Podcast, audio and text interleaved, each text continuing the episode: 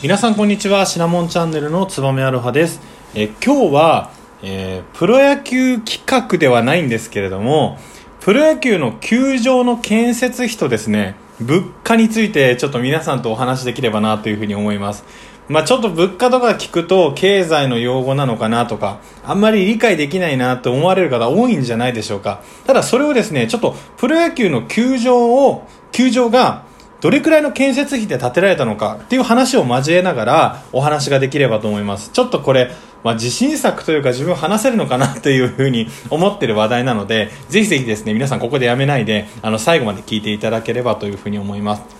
今回はですね、あの、週刊野球太郎っていう、まあ、コテコテの野球の週刊誌になるんですけれども、ここが2016年に出してる球場の建設費どれくらいなのかなっていう記事を、え、参考にですね、お話ができればと思います。で、これのきっかけっていうのが、おそらく2016年頃にですね、あの、東京オリンピックのメインスタジアムである、あの、新国立競技場が、えー、元々の値段が2520億円だったんですね。ただ、建設費高すぎるっていう声が指摘されて、結果的に1490億円でできましたと。で、これも結構でかいんじゃないかっていうことで、球場の建設費に当てはめて考えているっていうのがこれの記事になってます。で、あのまあ、ちょっと駆け足で説明をさせていただくと、野球の球場ってまあ、ドームのものがあったりとか、あとは屋根がないものがあったりとか、えー、あとはですね、こう、まあ、古い球場があったりとか、最近できた球場があったりとか、様々だと思います。1位皆さんどこだと思いますかね？で、どれくらい建設費がかかってるか。1位は福岡ソフトバンクホークスの本拠地でもある当時の福岡ヤフオクドームっていうところなんですね。今確か paypay ドームっていう名前が変わったと思うんですけれども、これはあの1993年に建てられてる球場になります。で福岡のヤフオクドームっていうのが760億円かけて作られてるんですね。確かに福岡のヤフヤフオクドームっていうのは屋根がですね、開くこともできるし閉まることもできるっていうような形で非常に便利なんですね。またあの、球場の中も非常に大きくて、あれ何階建てなんだ？僕1階か2階行ったことありますけれども、本当にこう高さもあるし、大きな球場だなと思った経験があります。で、2位がですね、1997年に開場の京セラドーム、大阪にあるオリックスバファローズの本拠地ですね。これが498億円ということで、まあ、やっぱりドーム球場が建設費高いんですよね。で、なおかつ、1990年代っていうのは、まあ少しこうバブルチックとか、まだまあこうお金をかける余裕があったっていうことで、かなりまあバブリーな金額になってるっていうような風に紹介がされてます。ただ、このヤフオクドーム760億円でも、2つ建てられるっていうのは確かに国立競技場は、うん、お金かけすぎなのかなって思う意見はなんとなく分かったりします。ただ、今回は本題はそこではないので、え他にもですね、屋根がついてない球場、広島の松田ズームズームスタジアム、広島、広島東洋カープの本拠地ですけれども、これは2009年開場で90億円でできてます。なので、やっぱり屋根つけないことによってかなり建設コストって、え抑えられるのかなっていう印象です。えただ、皆さん、今高いの紹介しましたけれども、安いのってどれくらいだと思いますかね？実は阪神甲子園球場は1924年に開場してます。で、これ250万円なんですね。めちゃくちゃ安いんですよ。で、我が東京ヤクルトスワローズの本拠地、明治神宮球場は1926年に、えー、開場ということで作られたんですけれども、53万円なんですね。安って思います。なんか、僕もちょっと頑張れば神宮球場作れるくらいの値段の安さじゃないですか。ただそもそも物価が違うからこんなに安く建てられたんだよっていう声がこの時に出てくると思います。必ずしも横並びにできないと思うんですよね。例えば、えー、今、あ、今じゃないか。昔ですね、53万円をお金に換算すると、だいたい10億円くらいになります。なので、正直、まあ、1926年から今まで生きてる人がいて、53万円借りる、借りて、今返すとめちゃくちゃ価値としては下がってるんですね。ということは、お金の価値が下がって、え物の価格が上がってるっていうことで、物価が上昇してるっていうふうに、この場合は言えます。どれくらい物価が上昇してるかというと、約2000倍とのことです。すごいですよね。昔って1円未満のお金の単位もあったりして、例えば何千とか、初任給は何千円とかっていう、例えば、えー、何万円払えばハワイに行けたけど、当時のお金に換算すると何千万円ですっていうような、まあ、報道の仕方とかあるとは思うんですけれども、実はこのような形で、え物の価値っていうのはですね、徐々に上がってきてるんですね。で、お金のか、あ、上がってきてて、えー、お金の価値っていうのがずっと下がってきてるっていうのが、まあ、現在、長い目で見ると、えー、言えるのかなというふうに思います。この球場の建設費においても、物価っていうのはやっぱり上がってるんだなと。今、53万円で神宮球場建てることできませんよね。なんで、簡単に言うと53万円払うから、神宮球場売ってよって言っても多分神宮球場は、あの、うんって言わないと思います。もっとお金かかったし、その時の価格で。で、まあ、これがですね、何を伝えたいかっていうと、皆さん日本って物価って安いか高いかってどう思いますかね？そもそもずっと日本にいる人に関しては、海外に行ったことがないので、物価が高いか安いかなんて多分わからないと思います。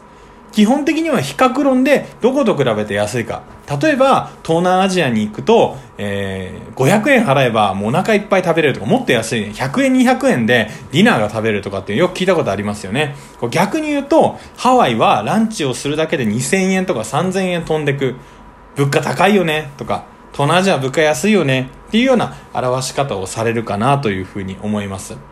で、これが将来どういうふうに影響してくるかというと、今現段階で将来10万円あげるよ、将来の年金10万円あげるよっていう契約をですね、仮に結んだとして、まあ、60年後、70年後もうちょっと短いのかな。それくらいの先に10万円毎年もらったとして、その時の10万円って今の10万円と価格って一緒だと思いますかね？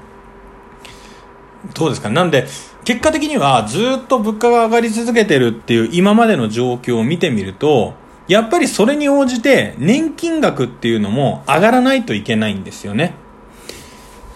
で、これでですね、ちょっと難しいお話をさせていただくと、えー、よく聞く、よく聞かないかな。あの、マクロ経済スライドっていう用語聞いたことありますかね？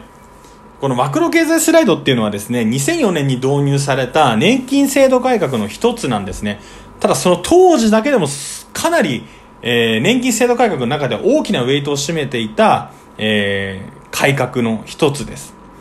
えっていうのはですね、まあ、今後、物価が上昇していくに応じて、年金の受給額もこれ増やしましょうよっていう制度なんですね。で、それだけ聞くと、あれ国優しいじゃんと。仮に昔53万円で建てた神宮を、まあその時の物価に応じて、ちゃんと評価してくれるの、してくれるのね、というふうに思うかもしれないんですけれども、これはあくまでもですね、調整をするだけなんですね。なので、例えば、物価が1%上がってました。えっと、100円のものがですね、50年後には101円になってましたという物価上昇が1%ですよね。ただそうなった時に調整して、これは例えばですけど、0.5とか、0.4とかしか年金の支給額が上がらないんですね。というと徐々に徐々に自分が払ったお金とその時にもらえる、えー、物価上昇率に見合ったお金のズレができてくるので、これは結果的に年金の支給額を抑えることができるっていうシステムなんですね。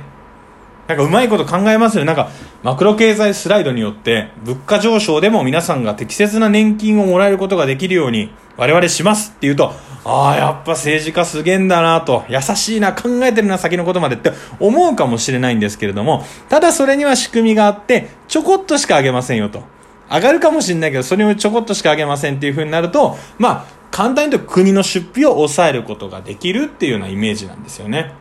で、よくこれちょっと脱線しちゃうかもしれないんですけれども、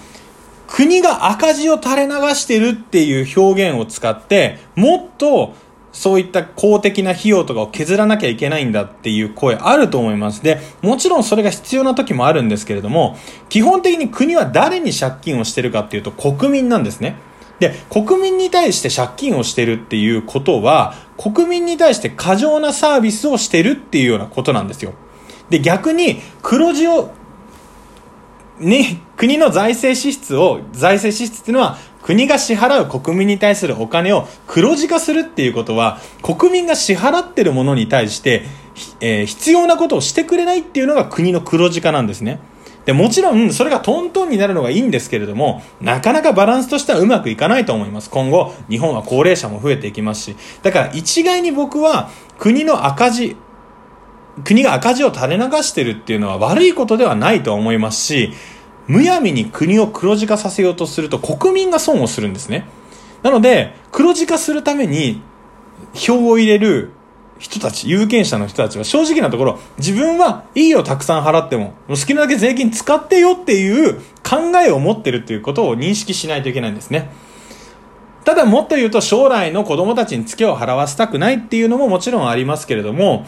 ただ赤字を垂れ流してるっていうことは、決して国がサボってるっていうわけではなく、今、より大切に国民の手当をしてくれてるっていうのが、まあ、国の財政が赤字になってしまってるっていうことの裏返しなのかもしれないと僕は思ってます。まあ、判断するのは皆さんなんでですね、ぜひこのマクロ経済スライドとか、まあ、年金のこととか物価のこと、今ちょっと僕の中では分かりやすく、あの、球場の建設業を交えてお伝えしましたけれども、まあ、またちょっとこれを、こういったことをですね、えー、お伝えできればと思いますので、あの、まだお便りも待ってます。ぜひよろしくお願いします。ありがとうございました。